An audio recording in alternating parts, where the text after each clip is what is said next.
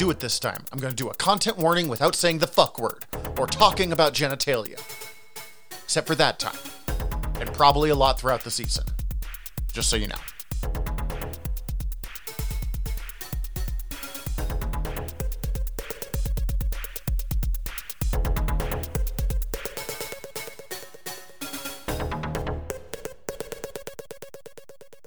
Hi, everybody. I'm Tyler. And I'm Zac. We're aeronauts, and we're back with more word balloons. We've been flying high on our own hot air, but have stopped our journey to the Skywatch Station to answer your nerdy questions. So, with that in mind, Zac, what's our question this week? What was the inspiration for Star Wars?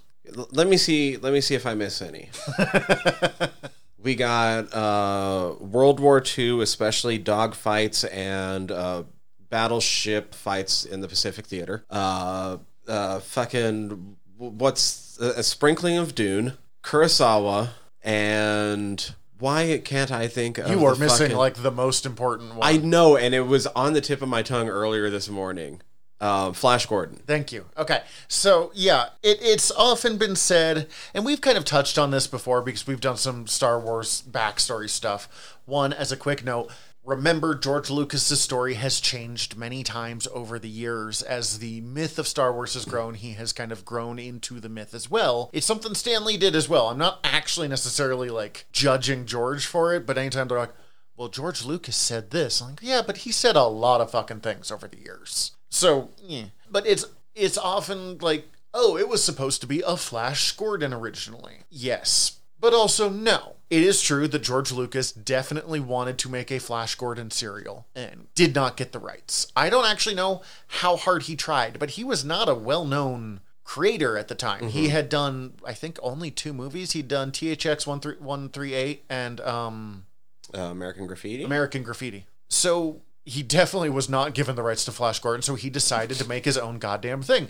Now, the interesting thing about George Lucas is he really did create a fascinatingly complete world out of an absolute hodgepodge of whatever ideas he found interesting at the time. One thing that we are going to, I can't quite bust as a myth, but is the idea that it is all supposed to be world, or not world, uh, Vietnam with the Empire being us and the rebels being the Vietnamese. Because that comes about a lot. I hear that myth every month or so. I don't believe it. Editors I've only heard that them about here. Return. Sorry, I just finished waxing the bowling lanes for your sixth birthday, Tyler. Um, Yay! You're I'm worried late. you're six. Um, You're late. oh no no, it's right on time. We're just wibbly wobbly with it. Fair. Are we hitting the eye in the Jeremy So, Jeremy? so don't we we are just past the eye in the Jeremy Wermy. So you don't go to the bowling lane later. It's your sixth birthday later. yeah. Just to make it easier, okay, please. you completely lost your point there. I did. Vietnam. Vietnam. I could see that more so with the future movies, not so much with the original. You were saying you'd heard it for Jedi? Yeah, I've only heard that about Return of the Jedi. See, I find that more believable. Don't get me wrong, I have no doubt that Vietnam absolutely had an influence on what was going on. Vietnam happened, what, for a huge swath of the 70s? The first one came out in 77, the last one came out in 83? Four? 84? Yeah, the ramifications of a war on that scale That we were seeing. that we were seeing and being affected by on the American front, for sure would it definitely would to have would have affected him in some way or another mentally in and I I would expect be reflected in his art in some capacity, but I don't know if it was like, well, this is all about the Vietnam War. Yeah, no, the idea that it's like a direct whatever, bullshit. For one Yeah. thing, there's too many World War II references. They're just the Nazis. Yeah.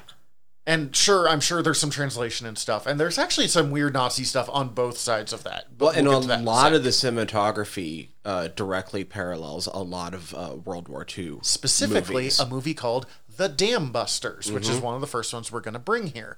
The Dam Busters is a uh, plane, a pilot movie, World Yes. War II pilot movie that I have never heard of before today, honestly. But or like, it kind of rings a bell. I've definitely not seen it. It's from the fifties, but Oh, that one. Oh yeah, that one. I've seen that. uh, huge swaths of that movie were directly cribbed for the Death Star run, including some of the "look at the size of that thing."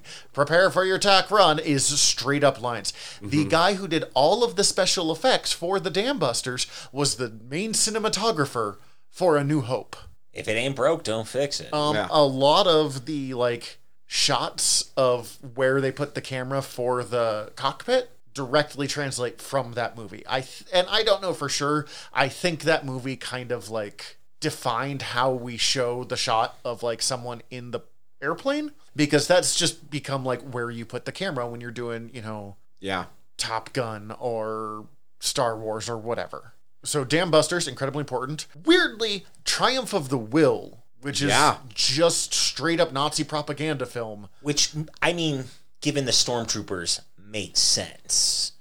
uh, is really important. Now, this movie is supposed to be horrifying, but also in a also horrifying way. It's supposed to be like cinema cinema wise like a super engaging and well shot movie it's just also a nazi propaganda film which is unnerving uh, but some of the stuff of like They knew how to do propaganda really well. oh yeah but like you know some of it is really straightforward but like they, they tend to have you know the at, at the very end when the rebels are like about to give awards for having destroyed the death star and it's han luke and chewie walking and all of the uh And Chewie doesn't get a medal. yeah and most of the people watching are 100% cardboard cutouts. That is a direct translation of a shot from triumph of the will of all of the soldiers watching is like Wild. it really has ruined that moment for me. Um, I never knew this. That's fucking incredible. it's done way bigger later on when like uh, the Emperor arrives in Return of the Jedi, and on a smaller scale when Darth Vader arrives in Return of the Jedi on the Death Star.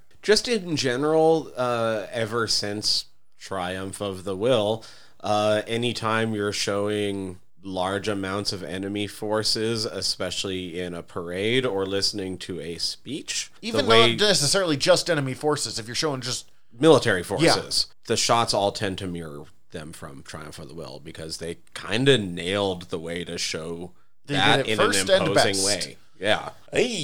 Yeah. That's all I got is hey. uh, the Like dr- you have 100% seen like 30 scenes that are directly. oh no, like Yeah. as you're saying this, I can picture it in other things that do the exact same framing and shots, and I just know this now. And I was like, oh shit, that makes sense. This is from Triumph of the Will. I did not know. the droids are a mix of the movie Metropolis, just with how some of the droids are like work mm-hmm. and operate in that, and more specifically Akira Kurosawa, and even more specifically the Hidden, Hidden Fortress, Fortress. from Akira Kurosawa. All of A New Hope is heavily influenced, but specifically R2D2 and C3PO are the two peasants who wander around bickering with each other while like trying to help rescue a princess from the Hidden Fortress. I should really watch a Hidden Fortress at some point. I've not seen it either. It's I've not seen a bunch of Kurosawa films. I, I Well, kind of want this- to pick up the Criterion Collection because I think it's included in it. The uh, the Kurosawa influence also makes more sense on how the original pick for Obi Wan Kenobi was Toshiro Mifune. Alec Guinness is amazing, but I would have fucking loved that. Yeah, I I kind of envy the me that lives in the alternate timeline that got the Toshiro Mifune Yeah, Obi Wan. but we wouldn't have gotten Ewan McGregor, who does kill it too. Like, But oh my god, the people that they could have cast as young. O- I'm not arguing. I'm not Yeah. arguing. Like, anyways, yeah. Uh, and then of course, this is at Flash Gordon, which remains incredibly important to this one. Luke has I wish I wish my my best touchstone to Flash Gordon wasn't Ted, the movie Ted. We could do a general nerdery episode where we watch the 80s Flash Gordon film that Queen does the entire theme music for. Flash. Ah-ha. Did you know that that went down between either them or Alice Cooper? That's amazing. And Alice Cooper actually released his Flash theme song. Oh, we'll play it after this is done. Cece, who is a huge Alice Cooper fan, turned me on to this. It's awesome.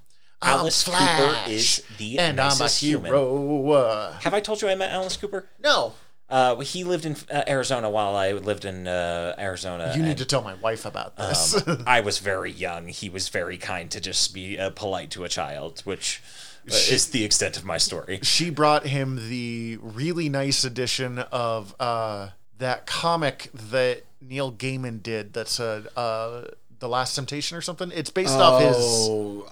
Yeah, I know the one you're talking about, and I cannot think of the name right now. And uh, I, I had bought her like a really fancy version, and she brought it for the signing because when they had a concert here, she paid for the like the nice signing. And he's like, "No one's ever brought me one of these before."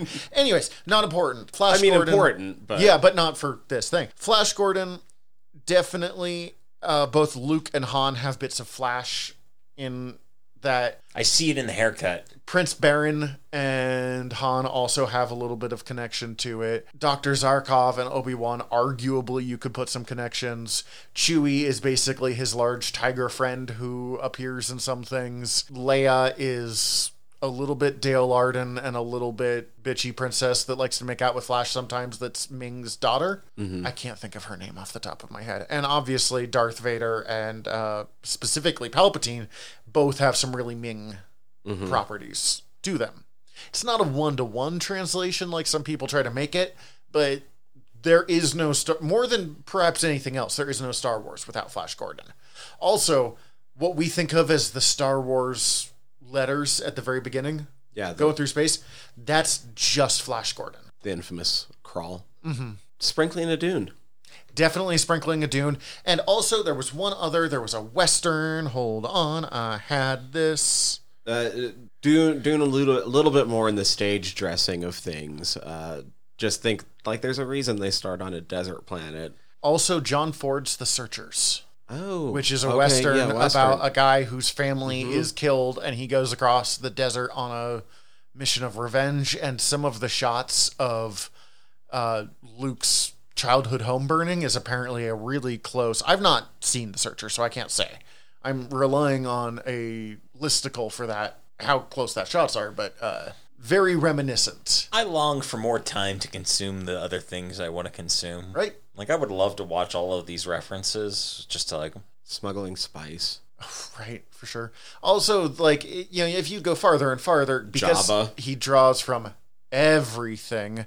You know, Buck Rogers had heavy influence on this, Yes. particularly with uh, Cloud City. But Buck Rogers also inspired Flash Gordon, which more heavily inspired. So, like, if you do space opera, Buck Rogers probably inspires you somewhere. Well, in order to keep our journey going, we're going to have to drop some ballast. Luckily, Zac is stuffed to the brim with assorted genre facts.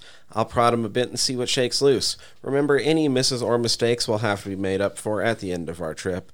Today, we'll keep with this expedition's theme of Wildstorm characters. So, Zac, what knowledge can you drop on Ashe? It's an E at the end. A S. Nothing. I got nothing for you. Stormwatch member? Oh, I'm sorry, it's not laid out very well right here. I'm doing Redemption, but I'm definitely Googling this real fast just to see if I can. Wetworks.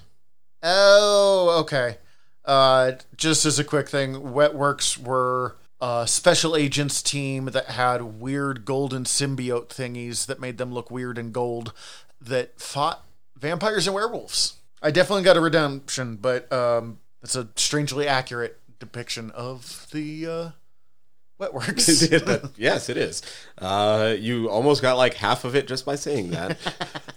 I, I will say he only had eleven appearances, but it's also Wildstorm, so like there's a lot of characters that have. Most of the original Wetworks team died at the end of their run. I think Mother One and the main guy whose name I don't know, but has the like Rambo bandana, are the only two to actually make it through the book. I mostly just tried to keep it to characters above five appearances. Thank you. uh, all right, well that's a redemption, and that's it for today, folks. We're taking off, but before we go, I'd like to remind you to hit subscribe and check out all of our sister shows at earwyrm.com. That is E A R V V Y R M.com. Other ways to get in touch with and follow us will be in the show notes. As always, we want to give a special thanks to our editor Stephen Gady and to Ian Ford for our theme song tracks. Until next time, I'm Tyler. I'm Zac. Up, up, and away.